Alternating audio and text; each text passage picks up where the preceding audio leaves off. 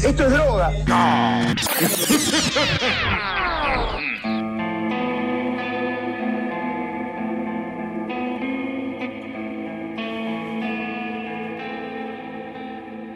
Muy buenas, buenas a todos ser oyentes, bienvenidos a una nueva edición de Mambo Criminal, yo soy el Muni y como siempre estoy acompañado por los invertebrados Santi Barril y Flor Cuncún, ¿cómo andan muchachos? Bueno, dale. ya, ya somos invertebrados. Ya vamos por lados. Eh, cuando éramos infraguables, ahí te entendía. Pero ahora ya estamos. Es mentira. ¿Cómo que Pero mentira? de todas maneras, a ver, con los invertebras estoy contento. ah, bueno, Estoy ¿ves? contento, terminé el año académico, el puro año académico. Oh, bravo. Eh, por suerte salió todo esperable y cada vez falta menos para la finalización de la carrera. En breve vamos a tener un, un médico que avale todas estas teorías falopas que tiramos acá. O sea, va a ser peor. Sí, no, en breve va a haber Claro. drogas gratis para todos, o sea... claro, claro. Shh, Callate, boludo, callate, que esto se lo toman en serio con los psicóticos que son. Nuestros escuchas. van a empezar a manguear, ¿no? Sí. Claro, sí. Bueno, de repente los cafecitos eran como un, un guiño guiño. Sí, sí, sí. No- Dealers, dealers de cafecitos de repente. ¿No te sobra un clona? Bueno, pero igual ustedes tienen que empezar a cuidarse, les digo, ¿eh? Porque ya cada vez somos más lo- los, los escuchas que nos estamos sublevando, ¿eh? Mirá, yo estoy representando ahí al grupo de los... Hay una revolución. Sí, Sí, hay gente que nos está mandando, de hecho, mensajes diciendo, nunca antes los había puteado, pero los voy a empezar a putear. y sí, más vale, y yo avalo eso por otro lado. Y la verdad que, bueno, es un rito de iniciación que nos puteen. O sea, una vez que nos putearon, ya son mambitos de todo, con todo derecho. Claro, toda ley. Exactamente. Y yo les digo a los mambitos que están escuchando ahora que para financiar la revolución de esta tiranía necesitamos más cafecitos.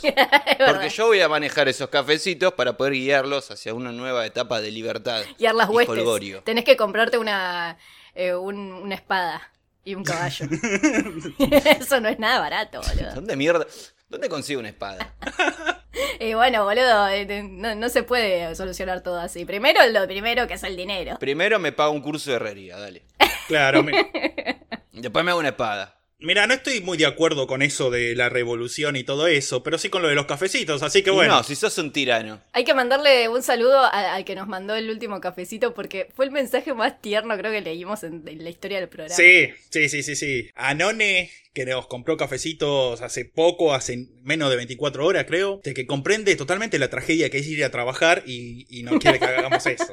Entonces, la verdad creo que si, si todo el mundo fuese como None, este mundo sería mejor. Gracias, Noni. Gracias. Bueno, ¿de qué vamos a hablar hoy? Seguro que al ver el título de este episodio, mucha gente se sintió confundida, ¿no? O sea, ¿qué onda? Mambo Criminal de repente se convirtió en un podcast sobre música. Y sí, siempre lo fue, en realidad.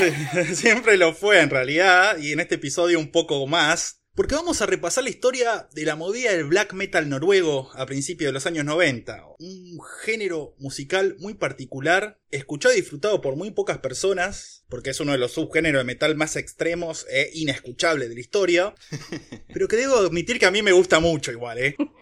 Me imaginé, me imaginé. O sea, vos sos una de las 10 personas que escucha esto. Sí, no, de noruegos y yo. No nos entendemos un carajo, por eso nos llevamos bien, pero... Juan, pero se comunican mediante la música. Eso es importante. Hiciste la música. Pero, además de eso, también es una historia que tiene satanismo, nazismo, suicidios, asesinatos, supuesto canibalismo y terrorismo religioso. Me gusta el término terrorismo religioso porque es verdad. Sí, sí, totalmente, es verdad. Una historia que en apenas tres años dejó un par de cadáveres y más de 40 iglesias quemadas. Ah, Y, además de todo eso, nos dejó joyas musicales como estas.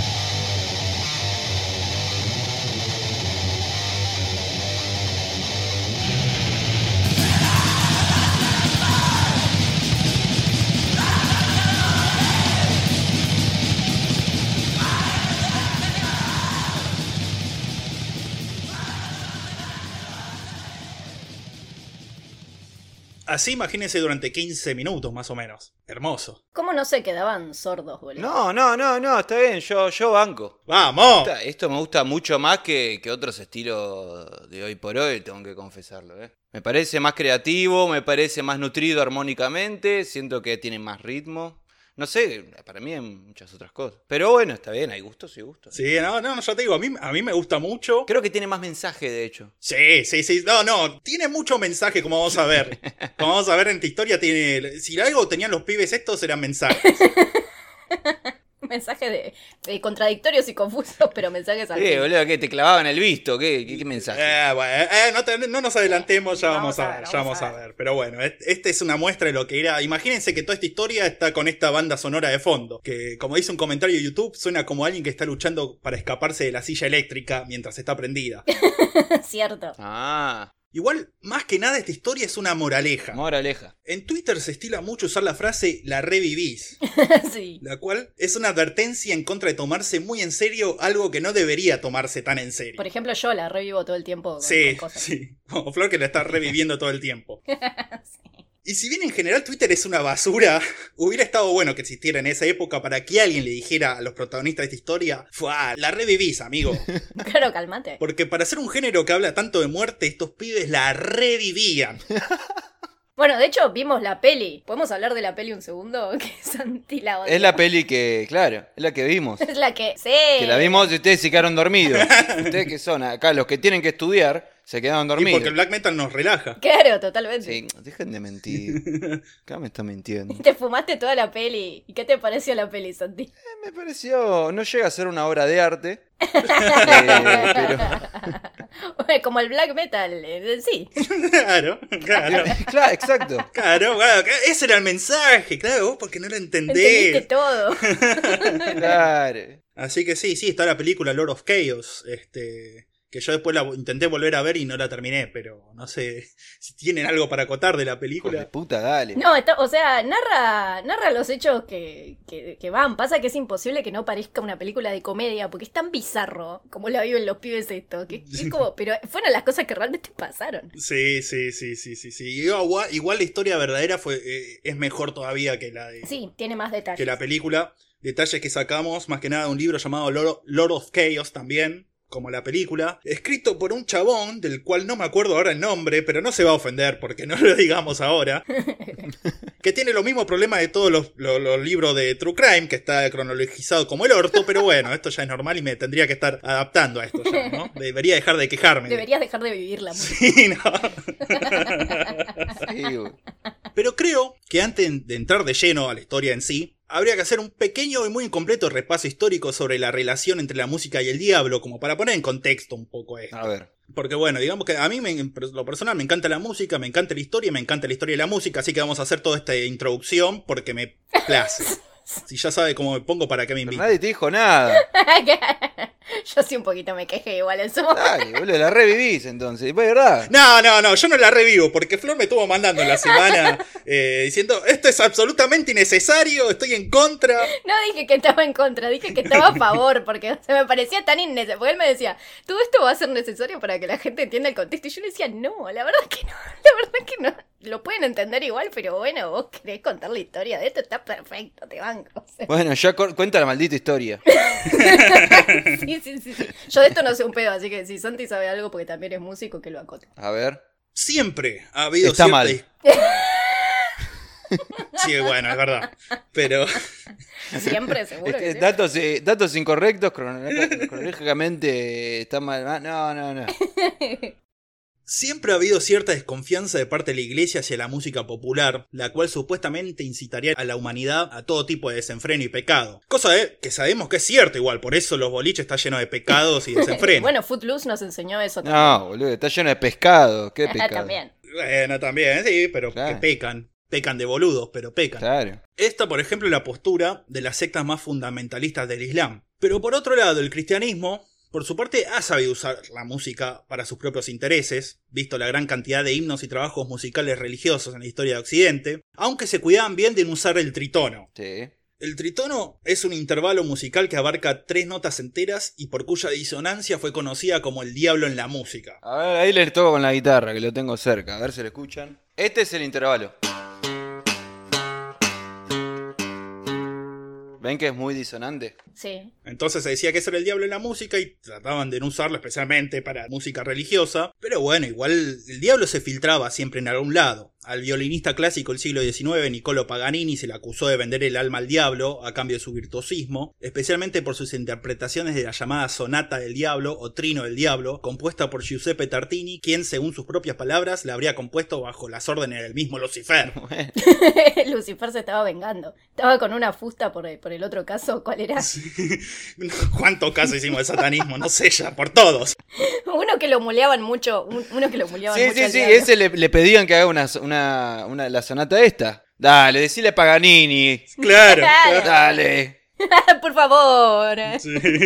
No seas malo. No son malos, dale, una sonata. Igualmente, y ahora, haciendo un gran salto en el tiempo, porque esto no es un podcast de música, si alguna vez hubo un género musical que causara continuamente pánicos morales en los sectores más conservadores de la sociedad, este fue el rock and roll. Sí. Es cierto que los principales de estos pánicos se citaban más por tensiones sociales y raciales que por cuestiones religiosas, ¿no? Recordemos que el rock era originalmente música de negros y que en Estados Unidos, aún hasta el día de hoy, ser negro es sinónimo de ser pobre, a pesar de contadas excepciones. Sí, o criminal. Es que ya también antes el jazz era música del diablo. Sí. Claro. Gente- ¡Oh, diablo! ¿Cómo se atreve? ¿Cómo se Está atreve? moviéndose mi pie, debe ser obra sí, sí, sí. Por eso, entonces ya desde un principio, ya desde el jazz, desde el blues y desde el principio del rock, Satanás estaba dando vueltas por ahí. Como ejemplo, tenemos a Robert Johnson, guitarrista de blues, que murió en 1938 a los 27 años dejando solo un par de grabaciones, las cuales influenciaron tanto a los primeros rockeros como Chuck Berry, como a generaciones posteriores como Keith Richards, Robert Plant, Bob Dylan y Eric Clapton, o sea, mucho después de su muerte también. Mm. La escasa información sobre la vida de Johnson, así como la novedad de su música y su virtuosismo para tocar, por lo menos lo que se consideraba virtuosismo en aquella época, y su influencia profunda y duradera en el tiempo dio lugar a la leyenda de que Johnson, al igual que Paganini un siglo antes, le había vendido el alma al diablo a cambio de estos dones. No solo fue el primer músico de rock acusado de esto, cuando ni existía el rock todavía, sino que fue el primer miembro del Club de los 27. Sí. Ya sabemos, los músicos famosos muertos a esa edad, como Chippy. Jimi Hendrix, Janis Joplin, Jim Morrison, Brian Jones, Kurt Cobain, Amy Winehouse y muchos más. Tampoco a Robert Johnson lo ayudaba que de las pocas grabaciones que tenía, una de ellas se llamara Me and the Devil Blues, o sea, Blues del Diablo y yo, en la que cantaba sobre su encuentro con el príncipe de las tinieblas. Sí.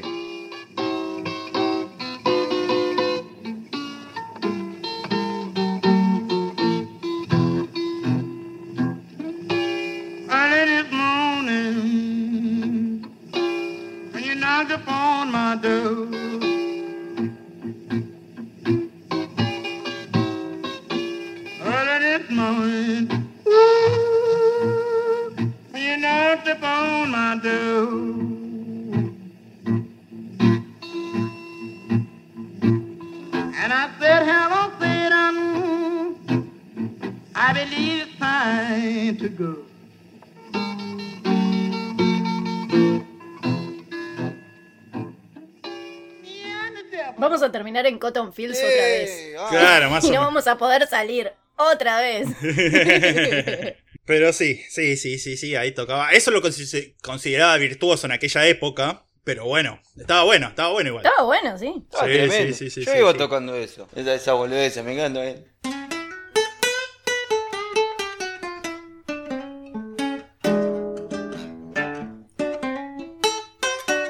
Hacete una de que donen cafecitos. Sí, dale. Tanananan. Por cada cafecito donen le, paso un coso de blues, un lick. Le vendés una vez más el alma al diablo. Claro, un, un pedacito más de tu alma. Dale. ya la tengo reframentada. Pero bueno, después de Johnson, en los años posteriores, parece haber una total falta de interés de parte del rock hacia lo oculto.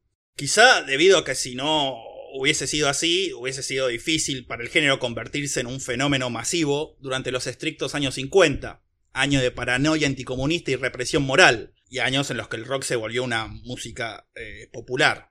Pero todo esto comenzaría a cambiar en los años 60, culpa de los hippies, como todo, como siempre. Fucking hippie. Hippie motherfucker. ¿Qué pasa, Muni? ¿Fuego? ¿Terremoto? Hippie. Hippies. Ah, sí, fuego, terremotos y hippies. Porque los años 60 fueron época de experimentación en todos los sentidos. Se creaban nuevos sonidos, nuevas estructuras en las canciones y se empujaban los límites de lo que se podía decir y hacer. Claro. Todo esto mezclado además con drogas y falopa espiritual New Age y todo eso. Así que en el medio de esta época, los Stones lanzan el álbum Sus Majestades Satánicas en 1967 Uh, y un año después la canción Simpatía por el Demonio. Canción la cual no vamos a pasar porque primero todo el mundo la conoce y segundo, si pasamos los Rolling Stones seguro que sí nos tiran abajo el, el Spotify, nos tira abajo el sí, episodio. nos van a venir Manden a a... matar a los Rolling Stones. Sí, sí, mataron a Rolling Stone. A ver, por supuesto que los Stones no eran satanistas, aunque no haya otra forma de explicar cómo es que sigan vivos y tocando, ¿no? Bueno, ya hay uno que medio habrá rompido el pacto. Pero sí, sí. Pero bueno, pasa que era toda parte de la experimentación de la época, que igual mostraba así como en la movida del rock había un resurgimiento en el interés por lo oculto. Pero lo cierto es que por más influyente que haya terminado siendo, la época hippie murió rápido junto a los años 60. Y la música, que en esos años buscaba retratar a su forma las experiencias de las drogas psicodélicas, captó este cambio, este fin de era. A ver, es mi teoría personal que el metal nació cuando los hippies empezaron a tener malos viajes de ácido y a hacer música sobre eso. No tengo pruebas, pero tampoco dudas. Elijo creer eso. Quiero creer que tenés razón. Sí, sí, sí, totalmente es así. Bueno. Porque además se venían tiempos más oscuros en todos los sentidos. Los años 70 eran años de dictadura, violencia y recesión económicas en casi todo el mundo. Y además fue la época de oro de los asesinos seriales. Teníamos a Ted Bundy, John Wayne Gacy, eh, un montón más que ahora no me acuerdo, pero... pero casi todos los asesinos seriales son de esa época. Los ¿no? Rolling Stones. Los Rolling Stones, Alf. Alf, todos, todo, todo, todo, todo. El hijo de Sam, Dean Core, todo, toda una banda de asesinos. Una banda. Una banda de asesinos. Sí. Ah, lo dijo. Totalmente. Entonces tiene sentido que en el arranque de la década nomás, en 1970, surgiera lo que para mí fue la primera canción de metal de la historia. Y si bien pues el metal cambió y sean otros los estilos que hoy reconozcamos como metal, en esta canción ya estaban todos los elementos básicos del género, oscuridad, agresión y distorsión. Ah. Y además está estructurada en un riff en tritono, Mm. como si hubiese sido a propósito la música del diablo. ¿Qué es un riff? Soy re ignorante, perdón. ¿Qué es un riff Munich? Eh, ah, el riff. El riff, ¿qué Ah. no es? Es como una frase musical que se repite. Claro. ¡Ay! Es como... Como un estribillo, pero de notas. Sí, Claro, lo que coreas en una canción, en un recital. claro. Eso es un riff. Ok. Estamos hablando de este primer tema de metal de la historia, de la canción Black Sabbath, del disco Black Sabbath, de la banda Black Sabbath. No es muy original nada de esto, pero los tipos inventaron el metal. ¿Qué más le vamos a pedir?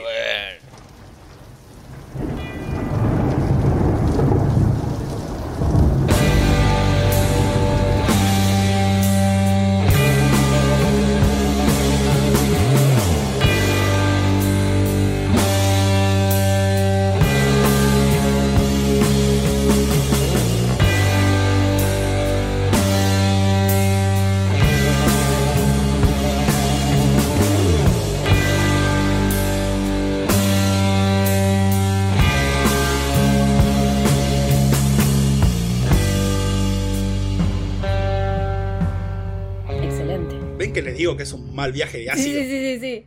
Como no quiero estar en la cabeza de la persona que estaba viviendo eso. Claro. Que esa notita este, te desconfigura mucho. ¿Viste? Sí, sí. Pero bueno, igual no sé qué tan a propósito habrá sido eso de jugar con el tritono, como el diablo de la música. Muchas de estas cosas pasan de casualidad, Sí. por el azar. Por ejemplo, el sonido oscuro de Sabbath, por lo menos oscuro y distintivo para aquella época, se ve más a la suerte que una elección artística. El guitarrista Tony Iommi trabajaba en una fábrica, se rebanó parte de un dedo un día y la prótesis que usaba para tocar la guitarra le hacía doler. Entonces agarró las cuerdas, las afinó más graves porque estaban menos tensadas y dolían menos y surgió el sonido oscuro del metal. Así que si quieren hacer algo nuevo en el arte, mutílense. Sí. Bueno, de hecho el que estaba mutilado era de Django Reinhardt, un guitarrista ya Ah, del también, 30, claro. Que la rompía, eh, que después de un incendio se le habían chuseado un- los dedos, se les quedaba el índice y el mayor, y tocaba con eso. ¿No? ¿Qué? Sí, tocá, no sabés lo que era el chabón ese, Sí, guitarrista de la puta madre. Mal. Ni con 15 dedos puede tocar así. Así que, bueno, eso, mutílense. Eh, lo cierto es que todo un subgénero rock se está endureciendo en su sonido y actitud. Led Zeppelin también influyó en todas las bandas eh, que estaban tratando de hacer un rock más duro. El guitarrista de Zeppelin, Jimmy Page, estaba en esa época obsesionado con el ocultismo. Era dueño de una librería dedicada al tema y hasta fue invitado a componer la banda sonora de una película sobre Aleister Crowley, un famoso brujo de principio del siglo XX. Aunque Page estaba tan enganchado con la droga en esa época que no hizo nada y se peleó con el director. La música la terminó haciendo Bobby Buseliel, un colega y miembro de la secta de Charles Manson. O sea, estaban todos re en una. Sí. Sí, sí, sí, sí. Quizá por todo esto, al igual que con Robert Johnson antes, también se dijo de Page que le había vendido el alma al diablo a cambio de su habilidad musical, cosa que también creo que se había dicho Eric Clapton. O sea, el diablo estaba. El negocio del diablo estaba Stonks. Estaba.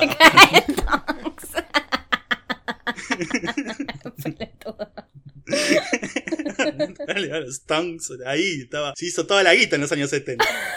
claro, boludo. Por eso después no laburó más, no, no le hacía falta. Sí, no, más bien, por eso ya nadie le vende el alma al diablo, porque el chabón ya tiene toda la guita. Ah, buen punto. No es codicioso Satanás, no es boludo, no se- va a condenar al infierno con, siendo codicioso. Pero bueno, más allá de esto, el metal siguió por su camino tomando una forma más definida en los años 70. También estaba Deep Purple, que influyó mucho en el sonido y en la temática de las letras. Judas Priest y Iron Maiden les quitaban los últimos vestigios de blues al género y le agregaban velocidad. Y además el cantante de Judas Priest, Rob Halford, le agregó el uniforme de cuero tan distintivo de los metaleros en todas sus épocas. Esto se debe a que Halford era gay y para los recitales usaba la ropa de cuero con pinches que se usaba en los ambientes games sadomasoquistas de la época. Los mejores ambientes. Claro, y siempre me pareció deliciosamente irónico que el heavy metal, una movida que históricamente ha tenido problemas de homofobia, haya tomado su vestimenta de los boliches gays. Excelente. Después, bueno, había otras bandas como Kiss y Alice Cooper que llevaban la teatralización del show y el uso de disfraces o pintura en la cara hasta el máximo en ese entonces. Había varias bandas que estaban confluyendo para crear el género. También la llegada del punk y el hardcore a finales de los 70 influyeron por su propuesta y actitud en bandas como Motorhead, las cuales a su vez influyeron para la creación a principios de los años 80 del género más famoso y para mí el mejor de la música heavy. Estamos hablando del thrash metal. Es el de las bandas más conocidas, Metallica, Megadeth, Slayer, Anthrax, Alf. Alf. Alf. Pero para mí, la mejor banda del mundo, tanto de trash como de metal en general, fue fundada en la zona oeste de Buenos Aires en 1988. Estoy hablando de Hermética, papá. Acá Mónico le da una alambrada a una cancha. boludo. Pero por supuesto, pero escucha, eh, a ver, escúchame.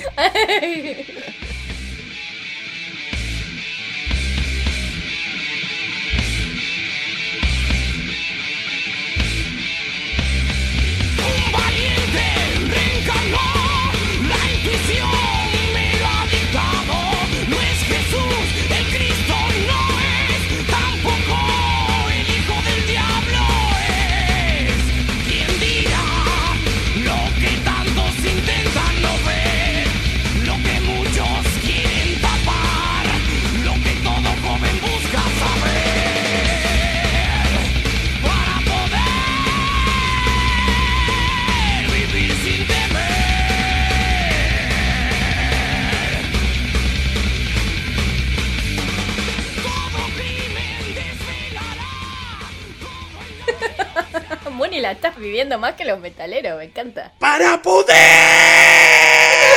vivir sin temer!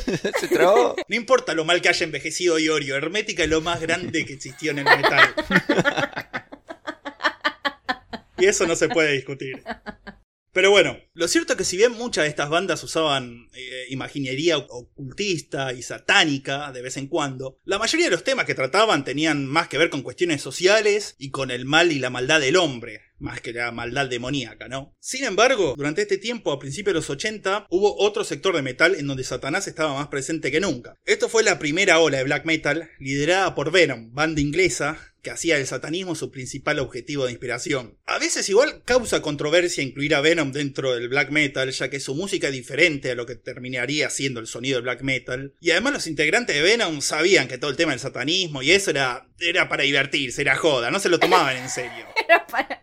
es No la revivían. Pop para divertirse. Sí, Metal. sí, claro. Metal para Metal divertirse. para divertirse. Claro, so- cantan en satanismo para levantarse minas y, y- y ponerse en pedo. No, los otros no. Los otros se, se lo creían en serio. Ay, pues ya vamos a ver cómo se la No, creían. boludo, sí. Sin embargo, merecerían ser mencionados, aun si le diéramos importancia a estos alegatos en su contra, ya que fueron los que le pusieron nombre a este subgénero metal con su canción Black Metal de su álbum Black Metal de 1982.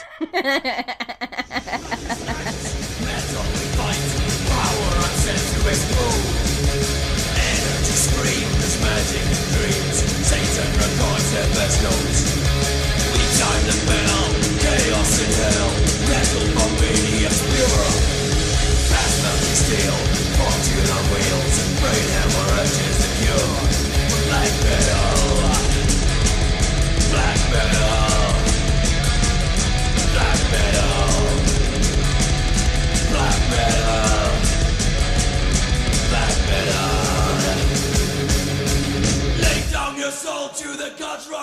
No eran muy originales con sus nombres eh, de, los- de títulos y todas esas cosas. Mal. Pero bueno, la original de los nombres vino después con los indies y ya vimos que todo fue para peor. Entonces, Él mató a un metalero motorizado. claro, Uh, vamos a generar discordia. ¿Indie o metal? metal, mil veces. Sí. Metal.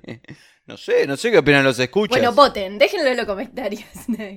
Voten. La siguiente banda importante de esta ola fue Merciful Fate, la cual si bien musicalmente no tenía nada que ver con lo que fue después el black metal, sí tenían una actitud más comprometida y seria con el satanismo, especialmente el cantante King Diamond, quien se proclamaba como seguidor del satanismo lavellano. ¿Qué? Satanismo lavellano es un tipo de satanismo llamado así por su fundador, Anton LaVey, que, a ver, no leí mucho al respecto, pero es más una filosofía parecida al libertarianismo recubierto de satanismo para darle una imagen más atrayente. Esto la vivían un poco más, pero tampoco tanto como la van a vivir después los pibes. Bueno, Pero bueno, su actitud de compromiso serio con el satanismo fueron influyentes para las bandas futuras. Tanto también la costumbre que tenía Merciful Fate de pintarse como esqueletos o como cadáveres para los shows.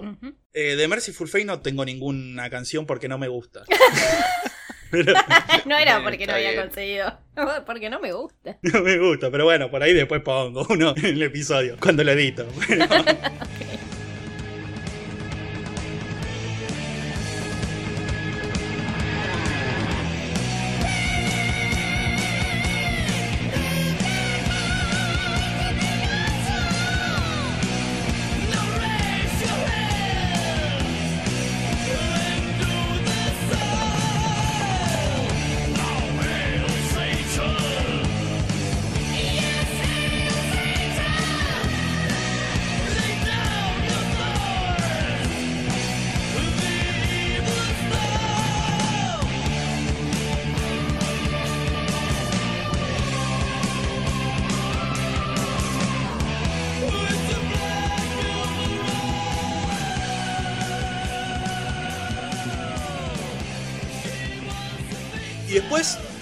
Tercera y más importante de estas bandas fue Bathory, ya a mediados de los años 80. Esta banda se llamaba así por Erzsébet Bathory, una condesa húngara del siglo XVI, quien según la leyenda habría sido una asesina serial responsable de la muerte de 650 mujeres, todo esto en pos de la búsqueda de la juventud eterna. La banco. ¿lo encontró?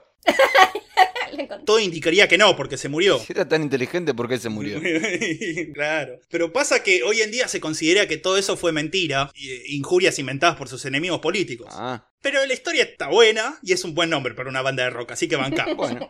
También con Satanás como eje principal de sus letras, pero con una actitud más agresiva y violenta, tanto lírica como musicalmente, el sonido de Bathory sí ya es más cercano al black metal definitivo, especialmente en el canto que ya se asemeja más a un grito de dolor que a una melodía. También el sonido en general es más agresivo, aunque esto tiene que ver con la precariedad del estudio donde grababan su primer álbum. No era obviamente el lugar con los mejores equipos ni nada, por lo que no tienen el sonido de mejor calidad, pero esto a veces es bueno, funciona, como en muchas bandas de punk Más- que Claro, más trayeras mejor. Oh, son tan poco comerciales. Uh. Claro, sí, sí, sí, sí, sí, sí. Bueno, en Bathory es así, sirve y es una de las mayores influencias para la segunda ola de black metal. Era lo más extremo que había salido en aquella época en la movida musical y un satanismo serio. Aunque como ellos mismos admitirían años más tarde con la seriedad que puede tener un adolescente porque tenían entre 15 y 17 años cuando empezaron a grabar. Ah. Después con los años empezaron a expandirse tanto en los géneros como en la temática de sus canciones. Comenzaron a tratar temas, temas como el paganismo, los vikingos, los viejos dioses escandinavos. El otro día, no, mentira, ayer me enteré que la Navidad es pagana, arre, nada que ver, pero viene de los vikingos.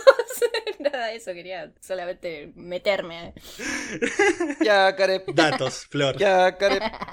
Así que si están escuchando esto más o menos para Navidad o si sale para Navidad, sepan que están haciendo una festividad pagana. Qué pocos cristianos que son locos, ¿eh? Sí. Pero además del paganismo y la Navidad, Bathory también empezó a jugar un poco con la iconografía fascista, como siempre se estilaba hacer en la música extrema en aquella época más que nada para generar shock. Todo esto también tendría su influencia en la segunda ola de black metal.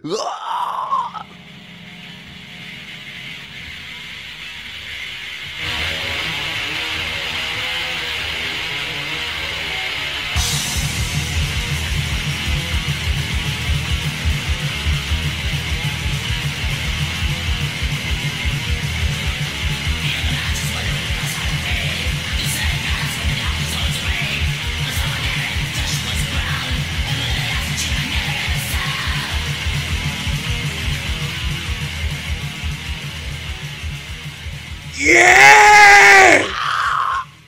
Me hace headbanguear a cada rato y me va a agarrar tortícolis, boludo, por esto. Sí, sí, es la enfermedad del metalero. Suena como el orto, me encanta.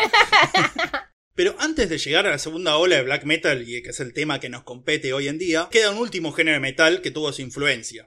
Este fue el death metal. Surgido a mediados y finales de los 80 como respuesta al éxito del thrash metal. Ajá. Este éxito había causado varios problemas en los seguidores más intransigentes del género que vieron cómo la movida se llenaba de caretas, como le decían, de posers o como quieran llamarlos, que no entendían nada de metal, ¿viste? Se llenaba de gente común y no les gustaba esto. Mm. De normis. De normis, claro.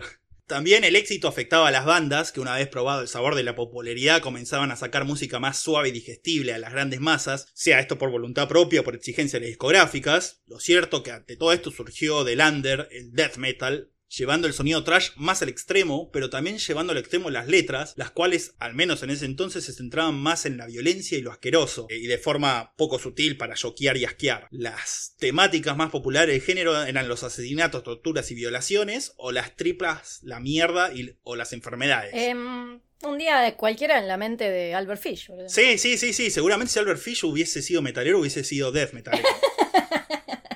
Declaraciones. Ejemplo de esta temática tenemos la banda Carcass con sus canciones como Regurgita- Regurgitation of Giblets, que significa regurgitación de menudos o algo así, o Malignant Defecation, defecación maligna. No, eso es increíble.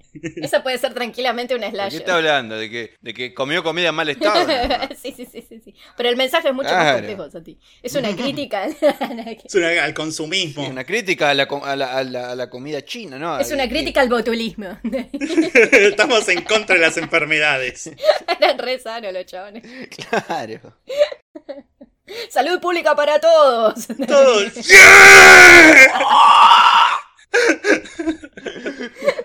Clase de educación sexual ahora la nueva. ¡Usa forro!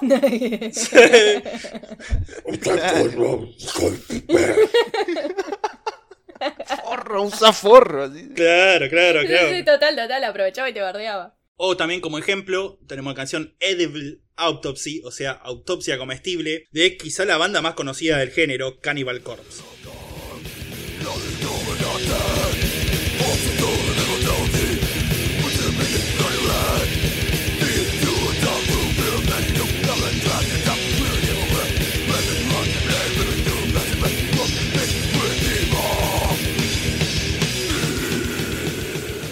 Yo quiero saber igual por qué no te gusta. No me gusta, no me gusta. No, no es lo mismo. La guitarra es diferente, la voz es diferente. eh, el black metal es superior, es mil veces superior. La gente que conoce esto lo sabe. Pues yo solo veo un montón de puntitos. Santi, ¿a vos te gusta el, el- el metal? Nah. Hay unas cosas, pero ya eh, black metal, death metal. A mí ya no, no, no me gusta. no, a mí tampoco me gusta el death metal. Pero bueno, lo pasa que todo esto era pensado como forma de ser no comerciable, incomerciable, que nunca se pusiera de moda verdaderamente y que no pudiera ser corrompido por el éxito de las discográficas, ¿no? Claro. El death metal se puso de moda y fue corrompido por el éxito de las discográficas a principios de los 90. Eh, si bien no a la medida del thrash metal, le pasó más o menos lo mismo. Entonces, para los metaleros fanáticos, este nuevo fracaso fue muy duro y produjo el surgimiento de un nuevo estilo de metal extremo, tanto como oposición al death metal como también su continuación en la búsqueda de hacer la música antisistema. Estamos hablando ahora sí y por fin de la segunda ola de black metal, también conocida como black metal noruego. Y ¡Vamos! Al fin, menos al fin. Al mal. fin, hijo de puta. En un punto, Noruega era el lugar ideal para el surgimiento de este nuevo estilo. El metal era popular en todo lo que es Escandinavia, Merciful Fate era de Dinamarca, Bathory de Suecia. El frío, la soledad y la oscuridad de los inviernos largos son el ambiente natural para hacer un tipo de música oscura. Vampiros, básicamente. Sí, Vampiros sí. antárticos. Sí, los vampiros invertidos. ¡Ay, qué miedo un vampiro! Vampiros invertidos.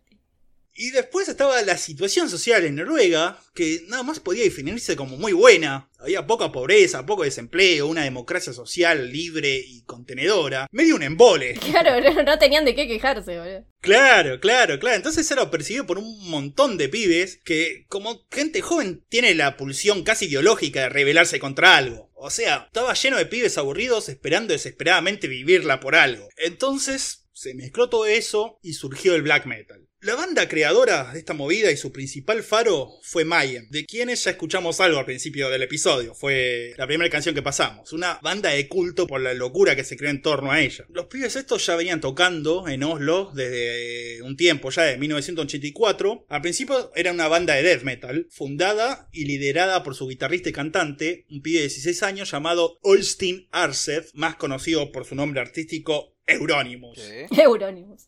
Según él, Euronymous significaba príncipe de la muerte en griego, pero hasta ahora ni un griego dijo que haya sido así. ¿De qué está hablando? No este? tenemos corroboración de. Si hay algún griego escuchando. Debe ser griego. Sí. Sí, boludo. Nada, lo más probable es que venga el nombre. eh, que el nombre venga de la canción Triumph of Death del grupo Hellhammer, que en un momento dice Euronymous viene a llevarte tu alma o algo así. No sé. También lo acompañaba Necro Butcher en el bajo, que significa algo así como carnicero de muertos, y Mannheim en batería. Mannheim era el apellido del pibe que tocaba la batería, no se quiso poner un sobrenombre el chavo. Era tan, era tan rebelde que, que él. Sí, claro, era tan heavy, tan jodido que. Claro. Yo me llamo Mannheim y me voy a llamar Mannheim. Silencio, toquemos. One, two, three, four. Silencio. Con esta formación tocaron un par de años en la que grabaron un demo casero con un sonido primitivísimo, que está buenísimo. Y después de esto decidieron buscar un cantante, porque primero cantaba Euronymous, pero fuera de joda el arte y gritar como un torturado durante varias canciones requiere técnica, porque si no se te muere la garganta a los primeros dos minutos. Claro, sí, sí, sí. Es cierto. Contratan a un cantante, Maniac, y empieza a hacerse cierto renombre en la escena under del metal extremo. Y la gente empezó a desesperarse por más material, porque ya sea por problemas financieros o porque Euronymous quería controlarlo todo, todo el tiempo, pasaron tres años desde el demo anterior hasta que salió su nuevo material. Y además Mayhem no tocaba mucho en vivo. Bueno, igual eso era re común. tipo, no eran de tocar mucho en general las bandas así. Sí, las bandas de este, de este género no tocaban casi nada. Pero bueno, 1987 eh, sale a la luz Death Crash, un EP de 6 temas y de 15 minutos de duración. Y si bien faltaban un par de años para la explosión del black metal, este se puede decir que fue su punto de nacimiento. Y a mi gusto personal es una joya del metal extremo. A Euronymous no se lo reconoce lo suficiente como guitarrista porque para mí tenía altos riffs. Moni, ¿estás defendiendo a Euronymous? Estoy defendiendo a Euronymous como músico porque entre los temas que salieron en este EP estaban Dead Crush, Chains of Godfuck, que viene a significar algo como cogerte las tripas con motosierra, y mi tema personal favorito en Mayhem, Necrolust, que significa algo así como lujuria necrofílica.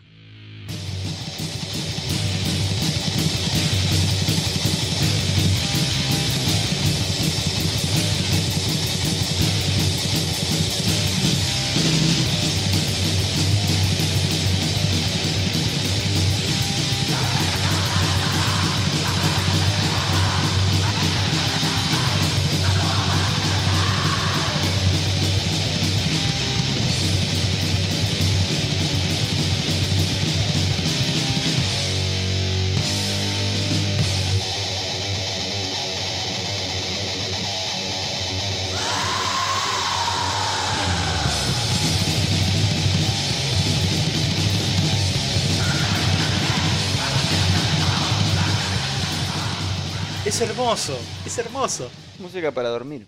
sí, sí, sí, sí, para despertarse. Esto voy a poner en, en- en la fiesta de cumpleaños de niños. Totalmente, totalmente. Claro.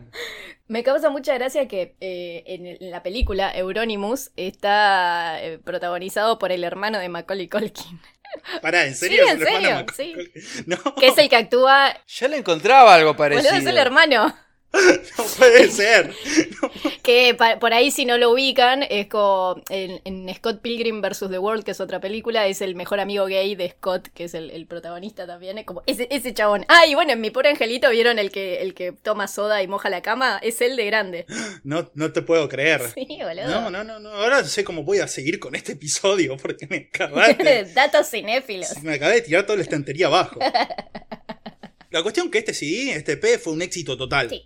Euronymous decidió entonces seguir el rumbo marcado por este trabajo, que fue tan bien recibido. Comenzaron a utilizar el aspecto que definiría el black metal, pintarse la cara de blanco y negro como calaveras, como demonios o como cadáveres, todo el vestuario teatral todo el tiempo, fotos en blanco y negro en el bosque, y con una seriedad absoluta y perpetua en las fotos, en su interacción con la prensa, con los fans. No estaba permitido reírse en el black metal, y acá ya vemos que ya la están empezando a revivir. Claro, boludo, reíte un toque.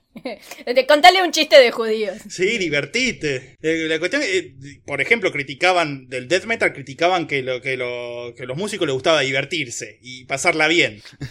Y esto decían, no, el black metal es serio, no hay nada de qué Sí, sí, reírse. la, la vida es una mierda. Los abuelos del metal. Sí, Sí, boludo, los abuelos gruñones. quizá hinchado las bolas por esto, o quizá por supuestos problemas suicidas que tenía, Maniac, el cantante, abandona la banda por esta época, Sí. pero pronto fue reemplazado por otro pibe con aún más y más graves problemas mentales. Sí, real. Estamos hablando del sueco Per Ingve Olin, más conocido como Dead, que significa muerto. Muerto. claro, directamente. Como no, no, no lo pensó muchísimo. No, no, ¿Qué no, es no. lo que más me representa? La muerte, bueno. La muerte, me voy a llamar muerto. A ver, ¿cuáles serían su- sus nombres de, de, de black metal? Dead, eh, no, digo, eh, Necro Butcher, no, digo, Mayhem, La Mannheim. flor maldita. La pequeña flor maldita. Yo sería necroputrefacción. ¡Uy, Sí, boludo! Moco de muerto. Moco de muerto me gusta también. Claro. Pero ese, ese es más nombre de banda punk. Bueno, mira, yo no te digo nada de tu nombre de Metal Moni. Entonces no cuestiones el mío.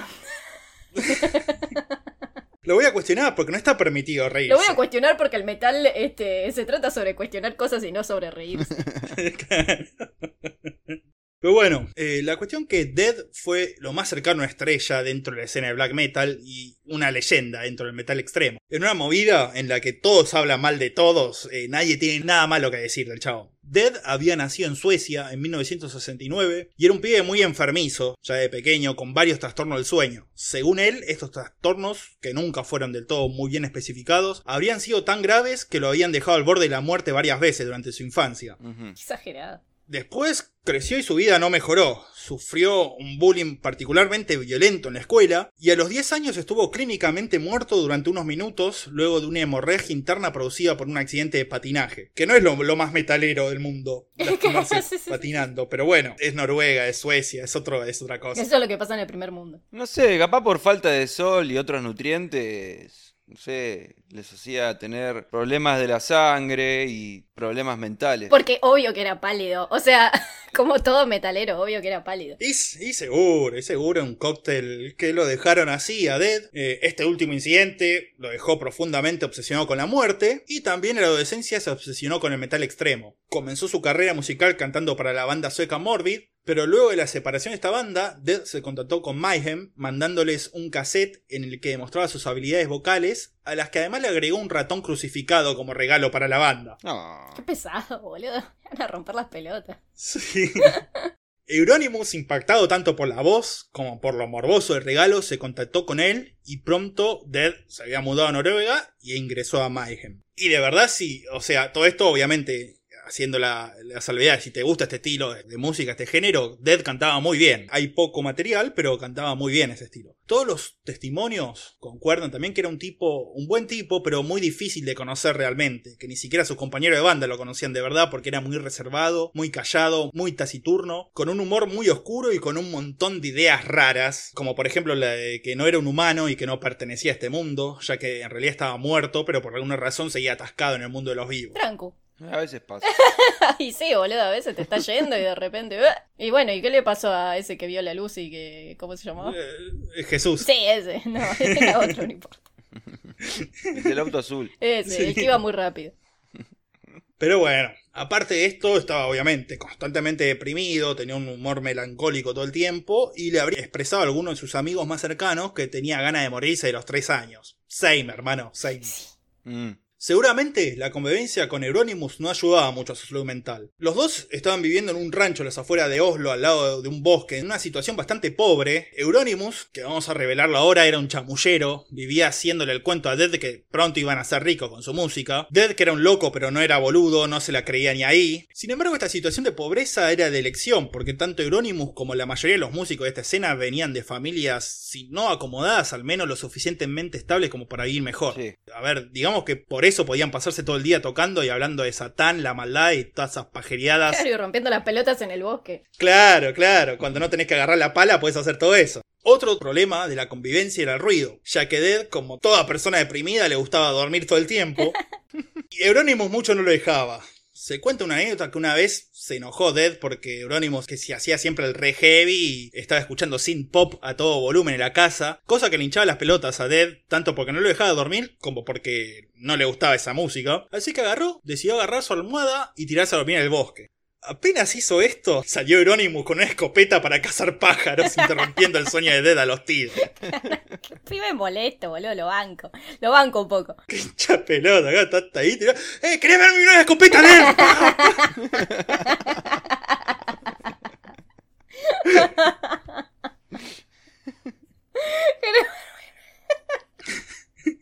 molestísimo, molestísimo. Después, otros seres que interrumpían constantemente el sueño de Dead eran los gatos salvajes de la zona, por lo que Jane Chao las pelotas había adquirido la costumbre de perseguirlos y matarlos o tratar de matarlos, ya sea con un cuchillo o con esta misma escopeta. No, pobrecito. Ajá. Como vemos, muy sana la convivencia y un uso muy responsable y maduro de las armas. Sí. Pero más allá de todo esto, Euronymous y Dead se toleraban porque ambos compartían las mismas ideas creativas con respecto al metal y ambos se respetaban como músicos, aun cuando en una ocasión Dead intentó apuñalar a Euronymous. Es que rompía mucho las bolas, boludo. O sea, un poco se la buscaba también el otro. Se la buscaba bastante Euronymous, este, y ya le va a caber, ya le va a caer para buscársela tanto. un día se la buscó tanto que se la encontró nadie. Sí. Así todo, a la banda le iba bien, cada vez más popular en el submundo del metal extremo de Noruega, el cual, ok, es un submundo muy pequeño, pero es lo que hay. Es por eso que en 1990 Mayhem da uno de sus recitales más legendarios. En algunos lados se dice que este fue el primer recital oficial de la banda, recién, recuerden que estaban tocando de 1984. Y si bien esto no es cierto, no es tan descabellado como podía pensarse, porque dijimos estas bandas no tocaban mucho en vivo. Claro. Bathory, por ejemplo, la que hablamos antes, tocó un par de veces en vivo los primeros dos años de la banda y después nunca más. Y siguió tocando hasta hace 2004, 2005 Bathory. Mm. Dada la ocasión especial, Dead se preparó como tenía que hacerlo, como se debía. Esto es increíble. Enterró la ropa que iba a usar en el recital dos semanas antes para que tuviera el olor y la esencia de la muerte. Ah. También metió un cuervo muerto en un frasco durante una semana para abrirlo antes de subir al escenario y aspirar el olor para que el espíritu de la muerte entrara en él. Yo no entiendo cómo no se morían de una infección de algo. O sea, Mirá, si Albert Fish no se murió, esto tampoco, dale. Y además, todo esto fue el plan B de Dead. En principio lo que quería hacer el chabón es que lo enterraran vivo un par de días antes del show para así tener el olor y la palidez de la muerte. A lo que sus compañeros de grupo se negaron a hacerlo porque adujeron que si hacía esto se iba a morir y no iba a poder tocar. Claro, los muertos no pueden tocar, le dijeron. Claro, los muertos no pueden tocar muertos. ¿cómo que no? No, Y bueno, la cuestión que no pudo hacer eso, pero hizo todo lo demás. En el escenario colocaron cabeza de cerdo que habían conseguido de un carnicero amigo y las clavaron en picas. En un momento el recital agarraron y lanzaron alguna de estas cabezas al público, ocasionando que la mitad de la gente se fuera. Creo que hay fotos incluso de. O sea, no sé si son justo de ese recio o son fotos random, pero hay fotos de las cabezas. Sí, sí, sí, sí, y hay videos, hay videos también. Se dice que uno del público que se quedó comió un cacho de cerdo y se enfermó porque estaba podrido y viejo el cerdo ese. Boludo. Comida gratis. Pero no contento con todo esto, a la mitad del recital, Dead rompió una botella y empezó a hacerse cortes profundos en los brazos. Esto, además de demostrar que Dead no estaba de todo bien del bocho, también habla de una parte esencial del black metal, en el que, por ejemplo, si el death metal hablaba de la violencia y la brutalidad, el black metal tomaba esto, pero en vez de dirigir la violencia al exterior, se la dirigía a uno mismo, Ajá. a sí mismo. Para el black metal es fundamental el deseo del dolor o la creencia de ser merecedor del castigo, de tortura y de muerte y dolor. Pero la cuestión que con las cabezas de cerdo tiradas, Dead sangrando como un hijo de puta por los brazos, el recital fue un éxito. Se festejó mucho después, pero Dead tuvo que irse antes porque estaba sangrando demasiado y había comenzado a sentirse muy mal. Usa un bolígrafo, Patiño. sí, claro. Y Dead decía no. Claro. Pero se tuvo que ir al hospital. Así que la estaba reviviendo Dead con todo esto. Por lo tanto, no se quería morir si se fue al hospital. Eh, pero bueno, más o menos, porque ya te digo, no le iba a vivir tanto ni por mucho Sí, tiempo. sí, sí, sí, sí, sí. Ay, no, bueno. Ya que, para sorpresa de nadie, el 8 de abril de 1991, aprovechando que no había nadie en la casa, Dead decidió hacer honor a su nombre y se suicidó. Primero fue hasta el bosque y se cortó los brazos. Ajá. Pero como este método parece haber sido muy lento, volvió a la casa, escribió una nota que decía perdón por toda la sangre y se voló la cabeza con la misma escopeta que usaban para pelotudear. Claro, sí. Tenía 21 años. el La mejor nota de suicidio que, que escuché en mi vida. Sí, sí, sí, viste que le decían que no se reían los black metaleros, no, ahí tenés. Eso es humor. Sí, claro. El último chiste. Humor negro. Black humor. Como la muerte de un payaso. Cuando Euronymous llegó, en vez de llamar a la policía, horrorizarse o hacer cualquiera de las cosas que haría una persona normal, lo primero que hizo fue ir hasta una tienda, comprar una cámara Polaroid, volver a la casa y sacar un par de fotos del cadáver, una de las cuales se volvería legendaria porque sería la tapa de un CD en vivo de Mayhem, uno de los CDs más este, conocidos. Sí, la posta que. Sí, está el chabón ahí con todos los sesos volados. Sí, sí, sí, sí, sí, claro, porque no era una escena muy bonita que digamos, estaba con todos los brazos cortados, toda la sangre y se había pegado un corchazo en la cabeza, se le- la mayor parte del cerebro estaba ahí tirada en el piso, media hecha puré, una escena hermosa. Mm. Pero es alta tapa de CD. Sacadas estas fotos, después Erorimus llamó a Necro Butcher y le dijo, boludo, Dead acaba de hacer algo re grosso, se mató. Dios, son tan idiotas, boludo. Uy, yo quisiera hacer lo mismo. Después agarró cachos del cráneo que se habían desprendido, con los cuales hizo collares. Mm. Estos collares después se los daría a los músicos de black metal que él consideraría lo suficientemente auténticos y malvados como para recibir este honor. El collar de huesitos de March. Sí, claro. Mis hijos no son estúpidos. sí, sí son, o sea. En este caso sí eran. Sí, sí, sí, son toda una tarada. Recién, después de hacer esto, llamó a la policía. Antes pensó en cortarle un brazo a Dead y guardárselo, pero enseguida pensó que muy probablemente la policía preguntaría por el brazo faltante y decidió no hacerlo. No, es que se lo comió. Sí, sí, Lo sí. tiene sí. Steve. eh, lo- Lo tiene, lo tiene Necro Butcher, lo tiene Necro, Necro Necro. ya te dije que lo tiene Flanders. Lo tiene Metallica, sí, voy a matar a Metallica.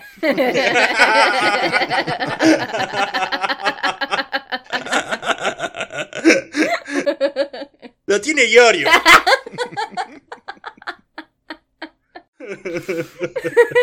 Pero bueno, obviamente la muerte de Dead causó conmoción en la escena metalera y Euronymous aprovechó para hacer crecer la fama e infamia de la banda. Salió públicamente a declarar que Dead se había suicidado porque estaba deprimido por el rumbo careta que estaba tomando la movida del metal. La muerte de Dead era para Euronymous una declaración de guerra contra el death metal, el cual había cometido los pecados de estar de moda, no usar ropas negras y lo peor de todo ser divertido. ¡Oh! ¿Cómo va a ser eso? Bardearon, boludo. Caretas. Death metal. Uptown Girl. She will leave it.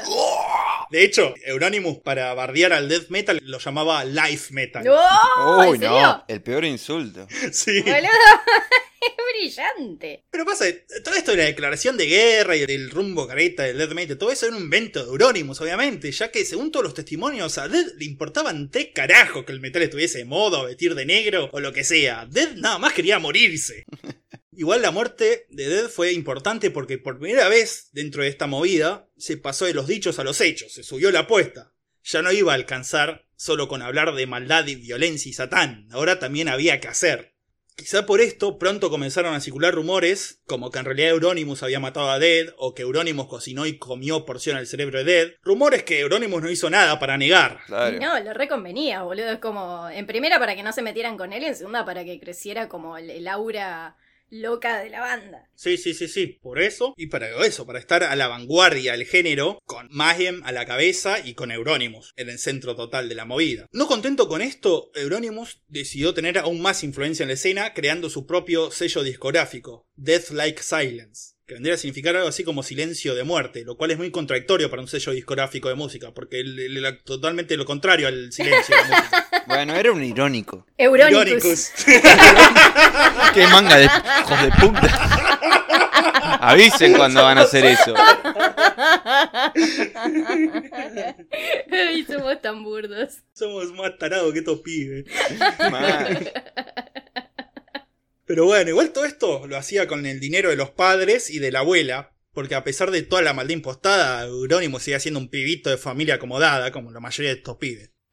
Enseguida, igual la necesidad por obtener ganancias comenzó a hacer mella en los principios artísticos y se vio obligado a producir bandas menos extremas y más caretas, como lo llamaría él. Pero esto no parecía quitarle mucho el sueño. Como dijimos, Euronymous era bastante chamullo. Para controlar aún más la movida, además, también se puso una tienda de CDs en Oslo llamada Helvete, que significa infierno en noruego El vete. Financiada casi totalmente por sus padres, de vuelta. Para darle una atmósfera siniestra al lugar, en un principio pensó en que careciera absolutamente de luz eléctrica y que la gente tuviera que usar antorchas para ver los CDs, como si fuese un castillo medieval. Pero te quema todo. Y sí, enseguida se dio cuenta que era muy peligroso darle antorchas a todos estos boludos. Claro. Claro, boludo. Señor Orstre, está pasando otra vez.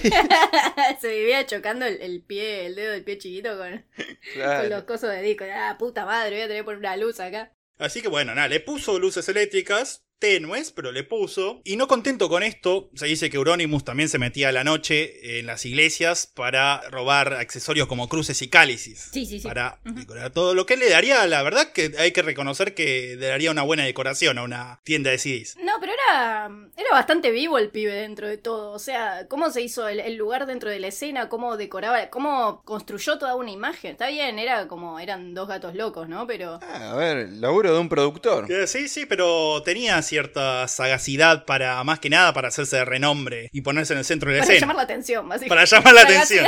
Para ser hijo único. Sí, sí, sí, sí, sí, sí, porque Helvete se, se convirtió en un punto de encuentro y reunión de toda la movida black metalera, y obviamente lo ponía Euronymous en el centro de la movida, en el cuartel general, en donde iban todos los pibes que estaban interesados por toda esta música, y Euronymous se convirtió en el mentor y guía de todos estos pibes. La cuestión es que quizá no lo estaba haciendo conscientemente, pero en un punto la movida esta se comenzó a convertir en algo más parecido a una secta que una movida musical, porque Euronymous decía, estos son verdaderos, esto no, vos podés entrar, vos no. Me tenés que dar dinero para entrar y después para subir. Claro. Primero arrancás siendo eh, gris.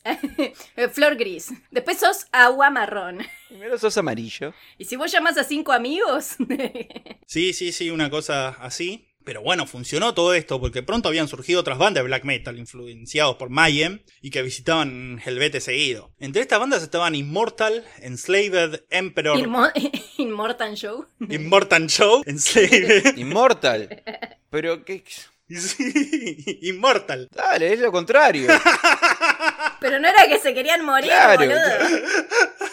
Y pero por Es eso lo tan- contrario a absolutamente toda la filosofía de que transmite el black metal. por eso sufrían más, porque no se podían morir. Claro, claro, claro, boludo. Te, te- vos tenés que pensar, boludo. Pero la más importante de todas estas bandas fue Bursum, de la cual vamos a hablar un poco más en profundidad un poco más adelante. Los músicos de toda esta banda, junto a los de Mayhem, pasarían a formar lo que se llamaría el círculo interno del black metal, o sea, los capitos de la movida, ¿no? Y el líder indiscutido de este círculo interno era Euronymous, que como ya dijimos, juzgaba a quien era metalero de verdad y aceptaba o vetaba a quienes querían acceder a él. Uno de los últimos ingresados a este círculo fue Bark Vikernes, o Vikernes. ¿Cómo dirías que se pronuncia? ¿Vikernes o Vikernes? Vikernes. Mm, a mí me gusta que sea Vikernes, pero sí, porque suena más, eh, más porón así como. Vikernes, bueno, quedamos así. No, eh, Vic. Así que no importa. Bueno, voy a pronunciarle como yo quiera entonces. Krusty. Vikernes se revuelta, se revuelca en su tumba, boludo. Bart Vikernes, único miembro de la banda Bursum, el chabón se había cambiado legalmente el nombre a Barg, ya que su nombre original era Christian, nombre el cual aborrecía Sí, claro. como black metalero satanista que se preciaba. Pero también se, había- se hacía llamar Conde Grishnag. Y si bien para mí Varg Vikernes ya suena bien metalero y nórdico y malvado de por sí, Varg era un nerd absoluto y terminal del Señor de los Anillos. sí. Y Grishnak era un personaje de este libro. Creo que era un ogro. No me acuerdo tanto, tipo lo leí cuando era muy chica, qué sé yo. Habrá sido un troll capaz o algo de eso. También del Señor de los Anillos viene el nombre Bursum, el cual significa oscuridad en uno de los idiomas inventados ahí por J.R.R.R.R.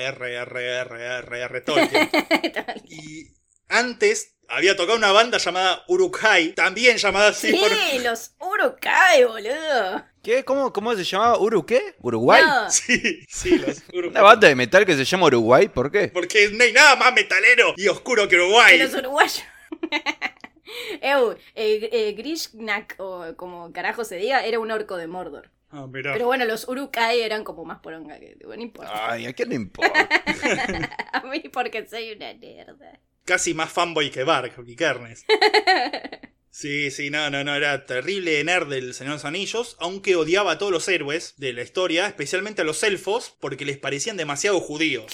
Legolas circuncidado, ¿eh? ¿Qué es esta noticia? Sí, sí, sí, sí. Esto quizá debe tener que ver con, la, con los padres de Bark, que era un pibe que era 5 años menor que Euronymous y había pasado parte de su infancia en Medio Oriente, ya que su padre había trabajado para Saddam Hussein. O sea, casi al papeleo. boludo.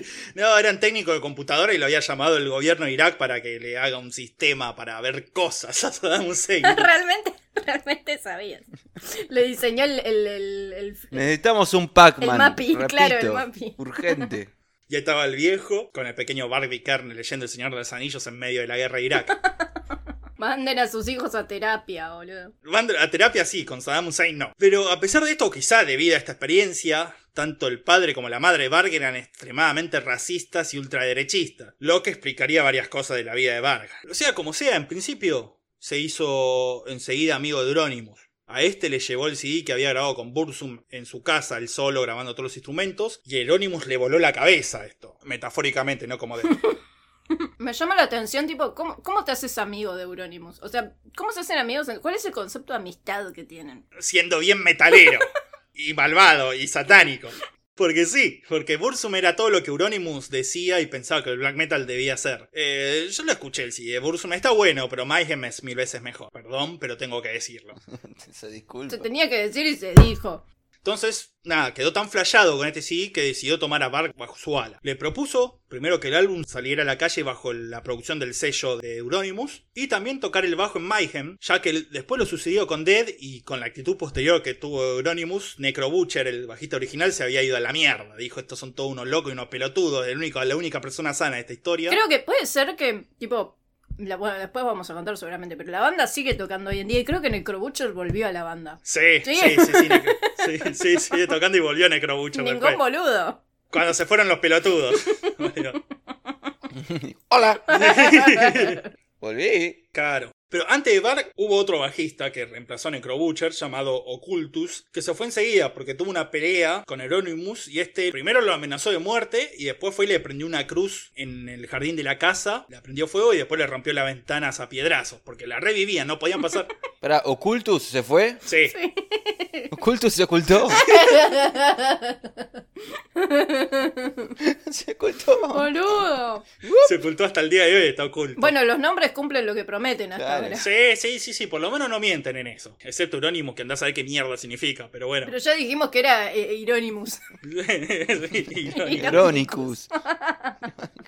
Pero bueno, así estaba Mayhem y Bursum con Bark y Kernes sumados a este círculo interno. Acá comienzan a haber problemas serios. Comienzan a haber, en principio, desecraciones de tumbas en cementerios cercanos en donde tocaban la banda de black No, metal. no, no, No, no no, sé no, qué es no, eso. no, lo estás inventando. No sean pelotudos, saben qué significa desecraciones. De hecho, tanto se sabe que la prensa empezó a llamarle la atención que hubiese tantas desecraciones.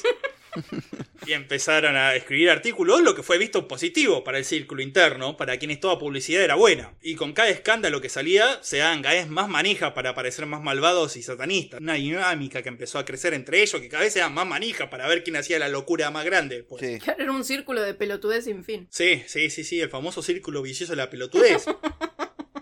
Tanto es así que varios se lo creyeron en serio toda esta, toda esta cosa de la maldad y, todo eso. Este fue el caso especialmente de Barbie Kernes. No tardó mucho en que la amistad con Euronymous empezó a deteriorar y empezó a antagonizar con el chabón con respecto a qué tan legítimo y verdadero era el satanismo que profesaba este. También se peleaban por ego, porque Euronymous, la estrella indiscutida de la movida, veía como una amenaza la creciente popularidad de Varg, Ujú. quien no dejaba ninguna pasar ninguna oportunidad para sacarle el cuero. Sí. Eran chicas de secundario, boludo, peleándose a ver quién tiene el pelo más lindo. Dale. Sí, sí, sí, sí, es toda una... Es Girls. son- Sí. pero con, con la cara de. Con la cara pintada, de, de- de- como los de Kiss. Bueno, Barg era Regina George. Claro. No, Euronymous, Euronymous era Regina George. Regina George y- y la otra era Ca- Casey. Katie, no sé cuál. No sé, nunca vi eso. Esa es la cultura pop, boludo. Sí, habrá una Tiffany, una Catherine, una Chrissy. Necrocrisis.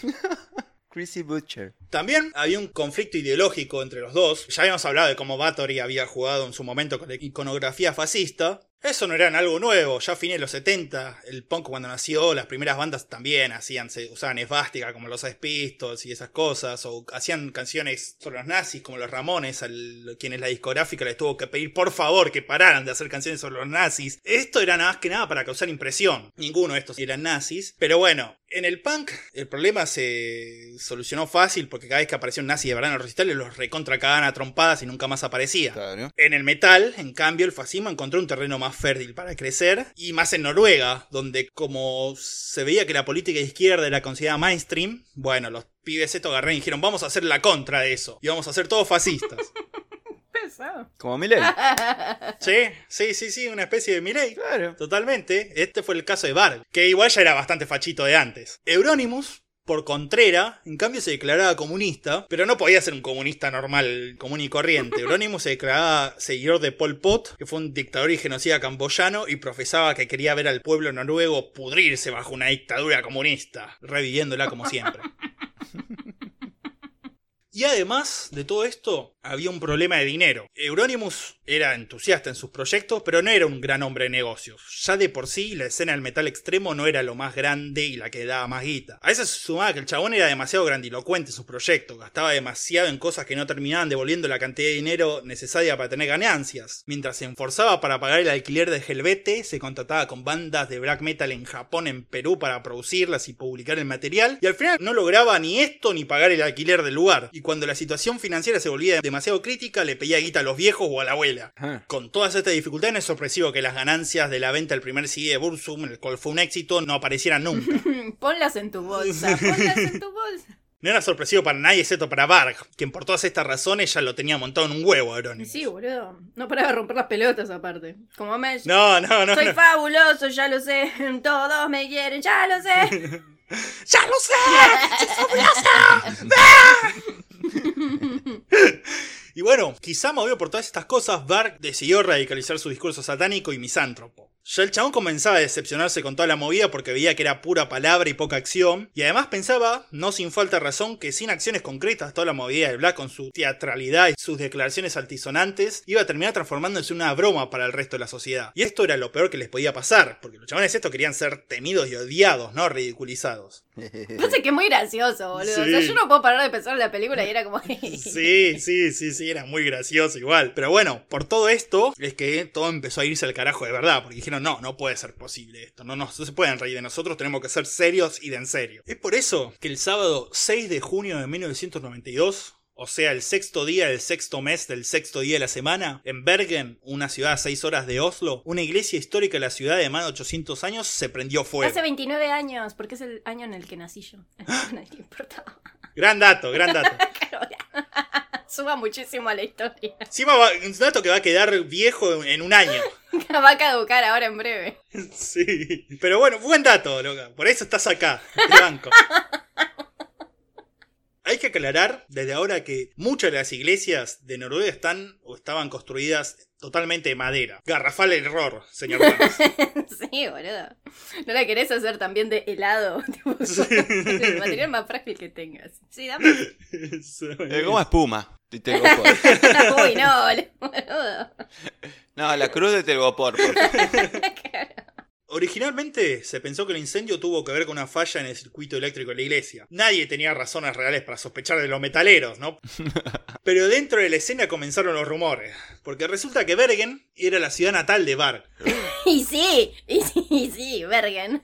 Era la ciudad natal de Vargas, o sea, sí. Sí, sí, Bergen, es todo lo mismo. Y justo esa semana en la que se quemó la iglesia, Bark había vuelto a sus pagos para visitar a su familia. Justo lo habían visto con una con un bidón de nafta y unos fósforos.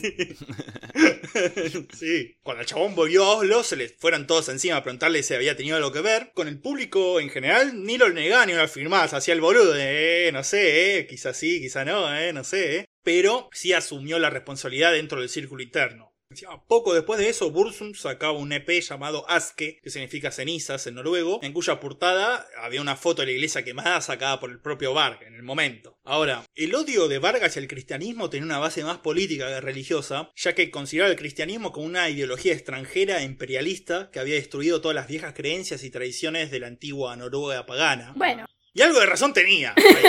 sí, mirá lo que le hicieron a la Navidad, boludo. como- claro, claro. Posta, búscalo. Eh, Sí. Antes se llamaba Sí, Yule y era una, una fiesta pagana de, los vikingos. Sí, a ver, mirá lo que hizo el cristianismo con todas las religiones y creencias de América. O sea, cuando tenía razón, tenía razón. No siempre la tenía. Y métodos eh, poco pragmáticos, pero. Sí. Cuando hay que dar razón hay que dársela. Por lo tanto, la quema de iglesias era una venganza contra todo eso. Y según él, pronto más gente se iba a sumar a esta noble actividad, movidos por el resurgir del auténtico espíritu noruego. Ajá. Y tampoco parecía estar muy errado con esto, porque menos de un mes después, el 1 de agosto de 1992, otra iglesia fue incendiada en el interior del país, y ninguno de los miembros del círculo interno tuvo que ver con esto. Fueron unos pibes de la zona de 15 y 16 años, seguidores del satanismo lavellano. Como vemos, el mensaje de violencia y todo eso que cultivaba el círculo interno tenía llegada a muchos Como pibes. todo, boludo. Es como Miley. Empieza como una joda, pero queda y empieza a mermar ahí en la, en la mente de los jóvenes. Sí, es tremendo. De repente tenés en el Congreso un metalero. Claro, boludo. Yo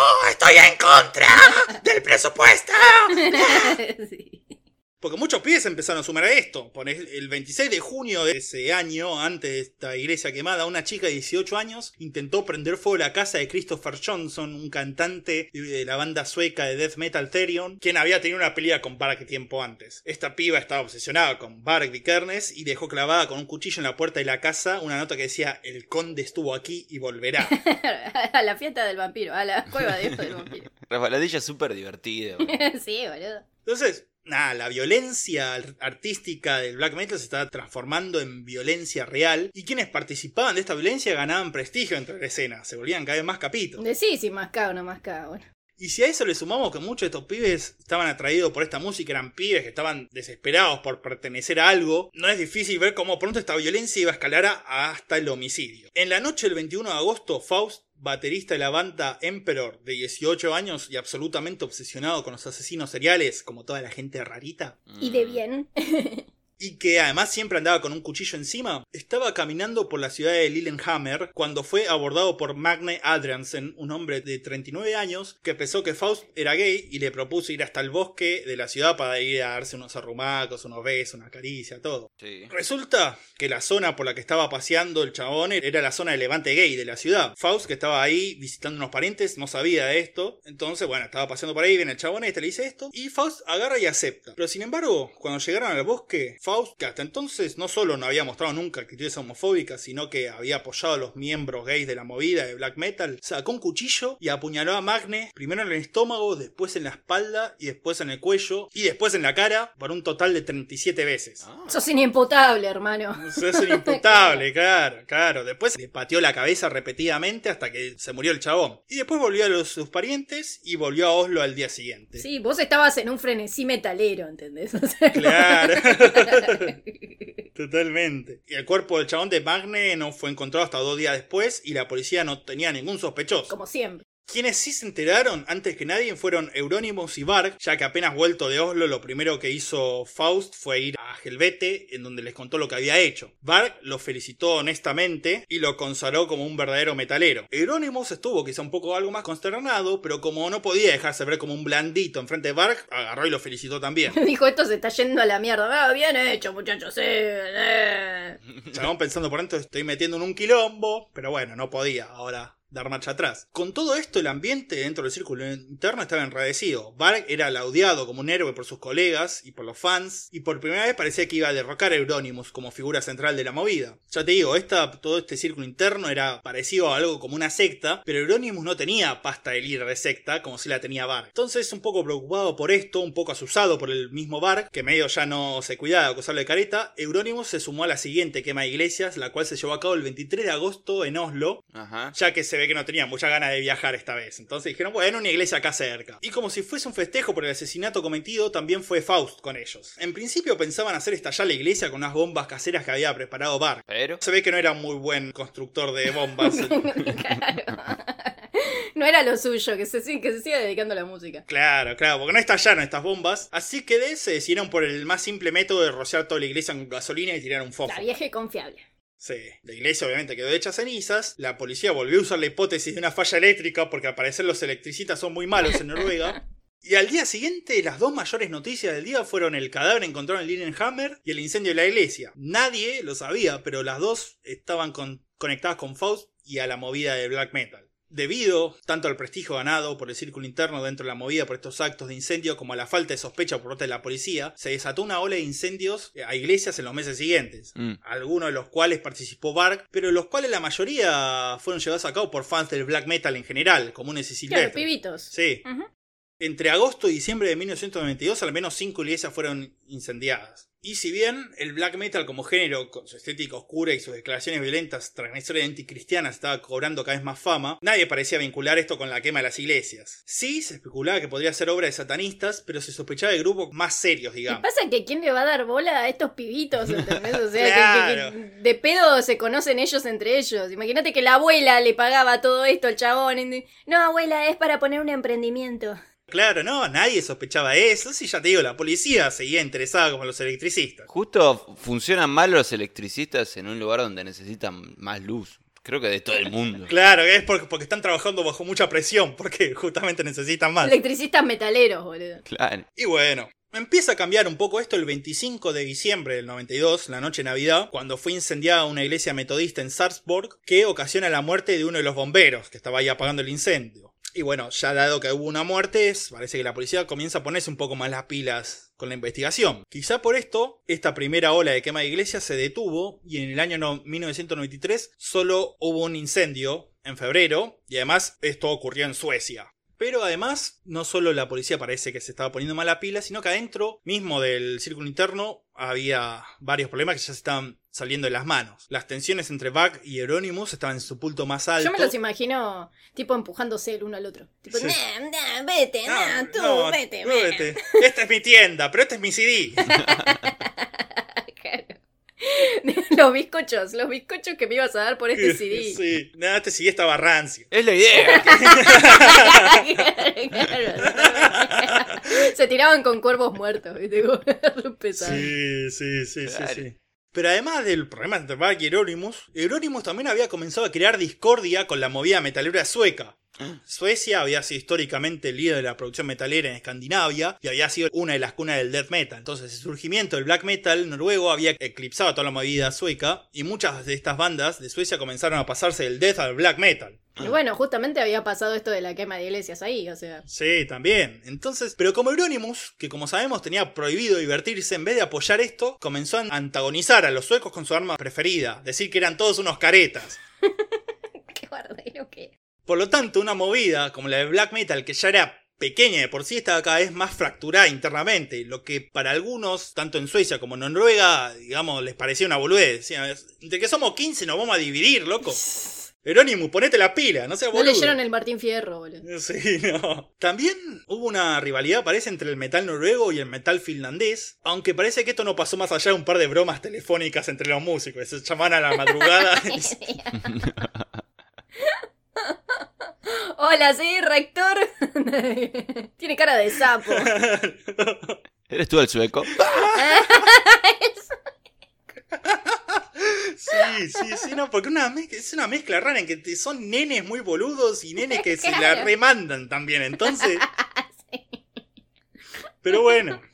La cuestión es que en este contexto, y viendo cómo aún no eran tratados en serio por la prensa y por el público, Varg decide esta vez prenderse fuego a sí mismo, dando una entrevista, entre comillas, anónima, al Bergens Tidende, el mayor diario de Noruega. Hasta el nombre. Perdón, hasta el nombre del diario, boludo.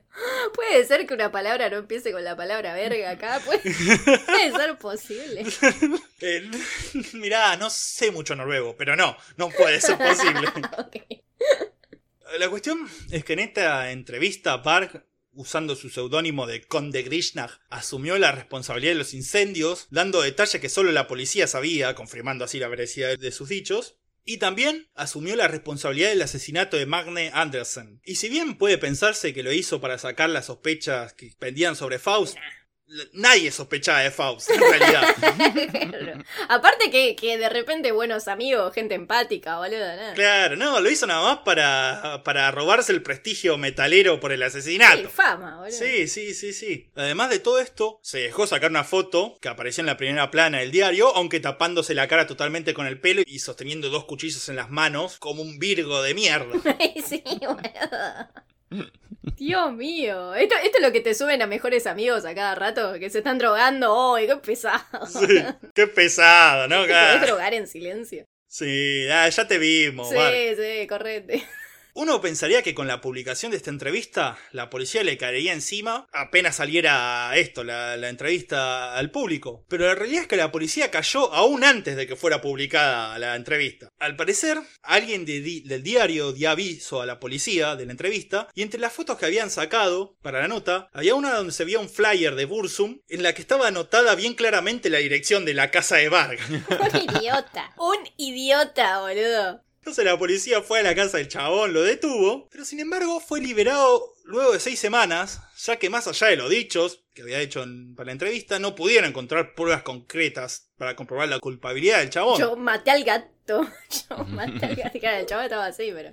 Para cuando fue liberada, la nota ya había sido publicada, causando conmoción en la sociedad. Tanto es así que debido a la notoriedad repentina que había tomado, Euronymous decide cerrar Helvete, aunque también influyó que debido al disgusto generado por las declaraciones de Varg, los papás de Euronymous decidieron dejar de pasarle guita hasta que dejara de estar en la pelotudez. Sí. Claro. La abuela también se habrá ro- roto la bola. Claro, decía, ¿cómo no vas a...? ¿Qué? ¿Esto es verdad, nene? Yo no te voy a pasar más Yo pensé plata". que tenías muchos suéteres. claro.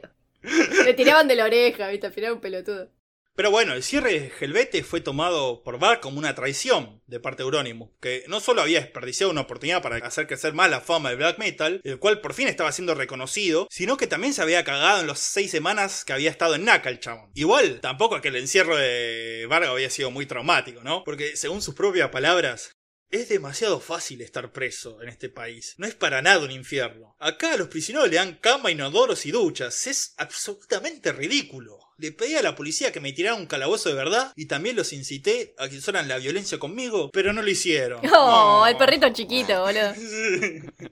Sí, sí, sí, sí. Pero bueno, después de todo este quilombo, Varg volvió por un tiempo a su ciudad natal en Bergen. Allá se enteró que la policía había montado un escuadrón anti-incendio de iglesias. Y al conocer esto, el chabón... Para que se rompió, se rompió Santo. Todos sabemos en qué estamos pensando. Babosos, odiosos. Odioso. Ya, no, ¿Vamos? Sí, sí, sí. ya no queremos iglesias quemadas. Al enterarse de esto, Varg se presentó al cuartel vestido usando una cota de malla como las armaduras medievales, con dos cuchillos en la cintura y con dos fans suyos atrás haciendo de guardaespalda y le ordenó a la policía que dejaran de hostigarlo a él y al black metal. Ya dejen a... Nadie puede hostigar al black metal, salvo yo, y quizás el muchacho lo señala. Claro. Pero la cuestión es que la policía lo miró al chabón, se miraron entre ellos, lo vieron a mirar y dijeron, eh, no sos nadie para darnos órdenes a nosotros. Claro, a tu casa, pete. A lo que Bark simplemente hizo el saludo nazi y se fue, y se volvió a la casa. Ok. Quizá esto demuestre que para este momento, este año, el estado metal, mental y metal El estado Varg metal, total, el estado metal. El estado mental de Bark no era el más lúcido, lo que explicaría por qué dentro de poco Bark se iba a convertir en el siguiente asesino de la movida black metalera. Uh. Ya hemos mencionado bastantes veces los problemas de ego ideológicos y monetarios que había entre Bark y Euronymous, las cuales habían alcanzado su punto máximo después del arresto de Bark y el cierre de Helvete, lo que llevó al conflicto a un punto de no retorno. Por eso, cuando a Bark supuestamente le habría llegado el rumor de que Euronymous andaba diciendo por ahí que planeaba secuestrarlo, torturarlo y matarlo, Sí. Chabón decidió defenderse ganándole de mano y matando a Euronymous primero. Sí, la, la mejor defensa es una buena ofensiva. Claro, absolutamente. Aunque también se dice que Varga estaba celoso del prestigio que había conseguido Faust dentro de la movida por haber cometido un homicidio, mostrando lo mezquinos y tarados que eran todos estos pibes. Me encanta la expresión mezquinos y tarados me, me destruye.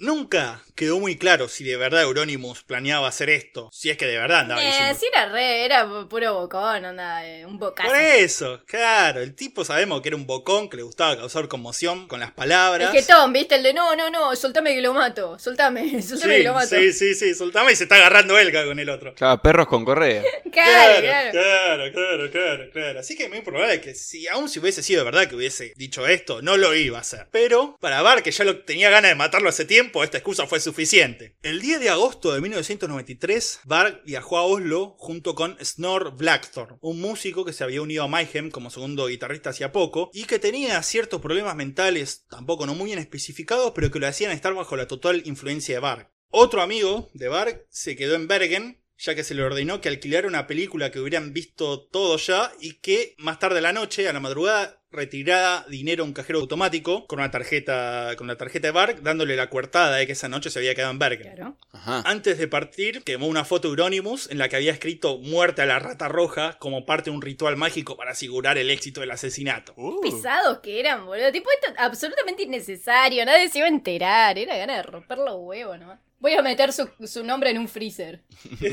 Estaban en un juego de rol constante Sí, los sí, pibes sí, sí. Bueno, la cuestión que luego de un viaje de- en auto de 6 horas de Bergen a Oslo, llegaron a la casa de Euronymous a eso de las 3 de la mañana y tocan el timbre. Euronymous, medio dormido y sorprendido, dejó pasar a Bark, que había llegado hasta allá, con la excusa de llevarle el contrato de renovación de Dead Like Silence firmado. Sí. Recuerden el sello discográfico de Euronymous. Sí. Bark entonces sube hasta el cuarto piso del edificio en donde vivía Euronymous, mientras que Snorre Blackthorn se queda esperando en el auto. Obviamente, el único testimonio de lo que pasó luego es el de Bark, por lo que seguramente no sea completamente verdadero. Pero según sus palabras, una vez en el apartamento, Bark le preguntó a Euronymous, che, ¿qué onda con eso que me querés torturar y La matar? concha de tu madre.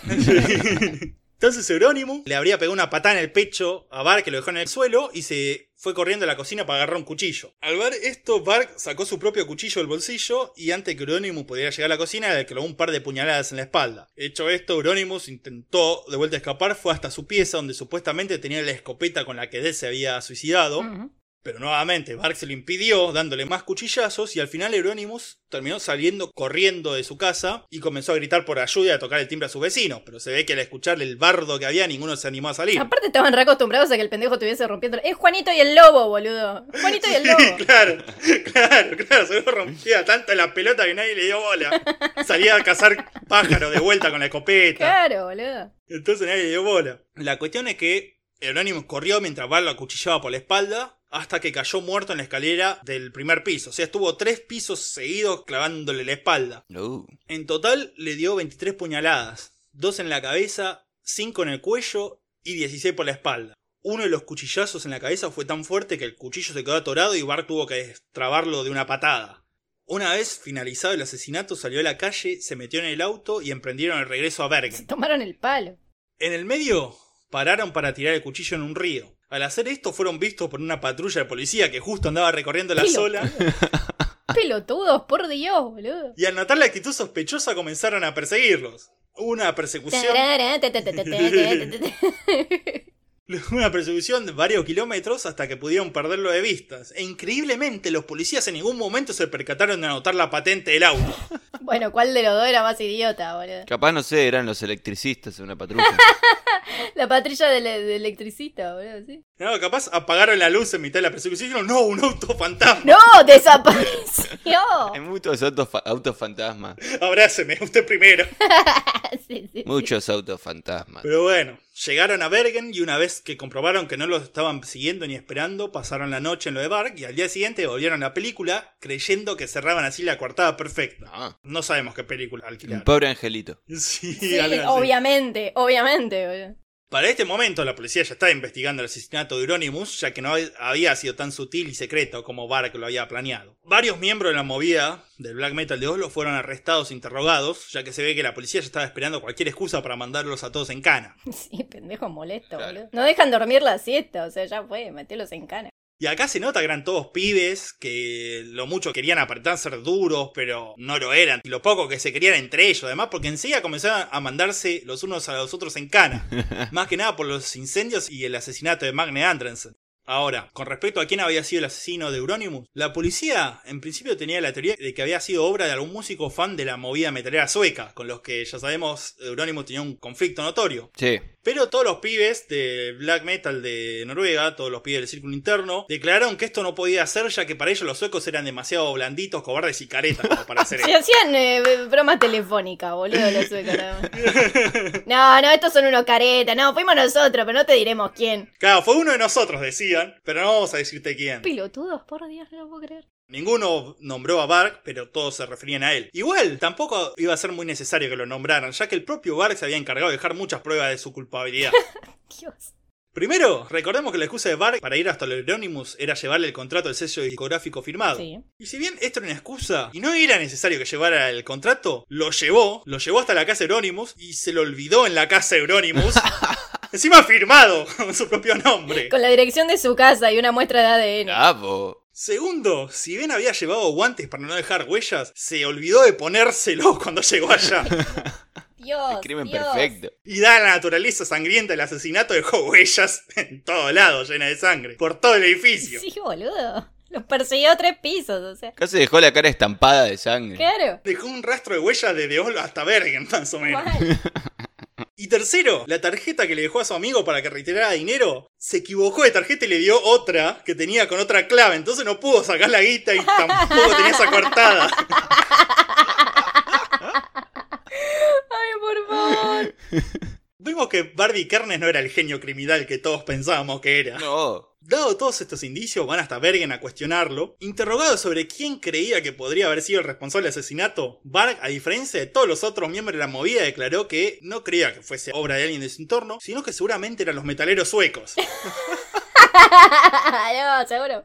Fueron los caretas eso, después también dijo, bueno, o fueron los metaleros suecos, o seguro fue algún vecino. Porque vos viste donde vivía Euronymous, está lleno de inmigrantes y negros. Bueno, bueno, bueno, bueno. Era un nazi, Bark, y obviamente iba a culpar a los inmigrantes y a los Pero negros. además, ¿por qué quería resolver el caso él? O sea, era. O sea, decir que no sabés y listo, boludo. Sí. Yo los ayudo a resolverlo, decía la policía. Eh, miren, pensé todas estas excusas. Digo, teorías. sí, eso.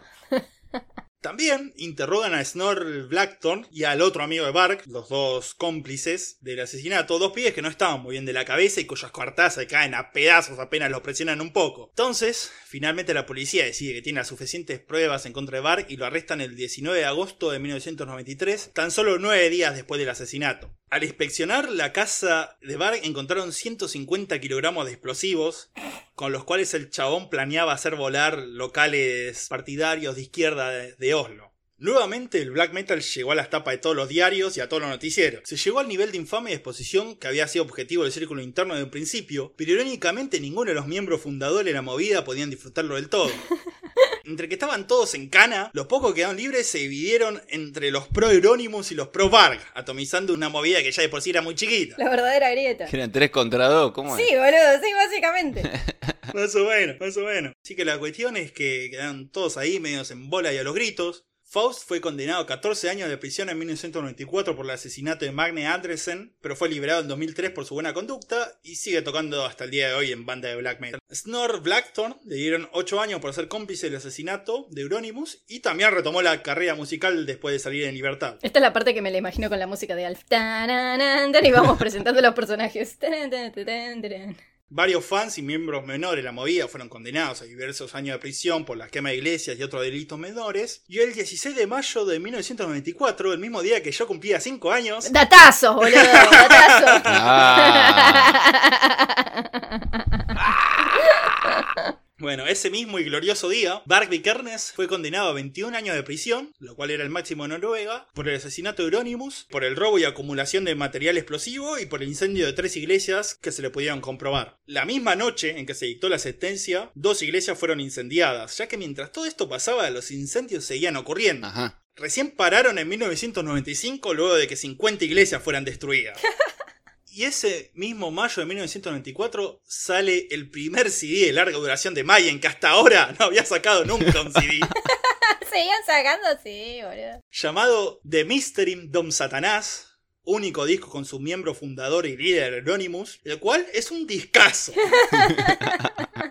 Lo logró. El, el hijo de perra lo logró. Mayhem sigue tocando hasta el día de hoy con Necro Butcher en el bajo, Sí. otro, un chabón llamado Hellhammer en batería, y otros guitarristas y músicos que la verdad no me acuerdo los nombres, pero medio, porque pasa que Mayhem sin Euronymous, ni Ned ni Bark, No tiene sentido. es medio como una- la gira de Soda Stereo sin Cerati o como Flema sin Enrique Espinosa. Claro, flemita. Claro, no da, no da. Ahora, en la cárcel, Bark fundó el Frente Noruego Pagano, una organización neonazi. En 1997, un grupo de neonazis de este Frente Noruego fue arrestado. Entre varios de sus planes terroristas estaba el de liberar a Bark de la cárcel a sangre y fuego. Ajá. Entre los arrestados estaba la propia madre de Bark, que era una militante histórica de la extrema derecha y que siempre había justificado todas las acciones del hijo. Ay, Dios mío. En 2003 lo trasladan a una prisión de seguridad mínima por su buena conducta y se le dieron permisos para salir los fines de semana. Un mes después de que se le dieran todos estos beneficios, el chabón se escapa y tomó de rehén a punta de pistola a una familia por un tiempo antes de escaparse con el auto de esta familia. Lo detuvieron 20 horas después y en el auto encontraron además la pistola, cuchillos, una máscara de gas y ropa de camuflaje. Y una nota que decía, sí, soy yo.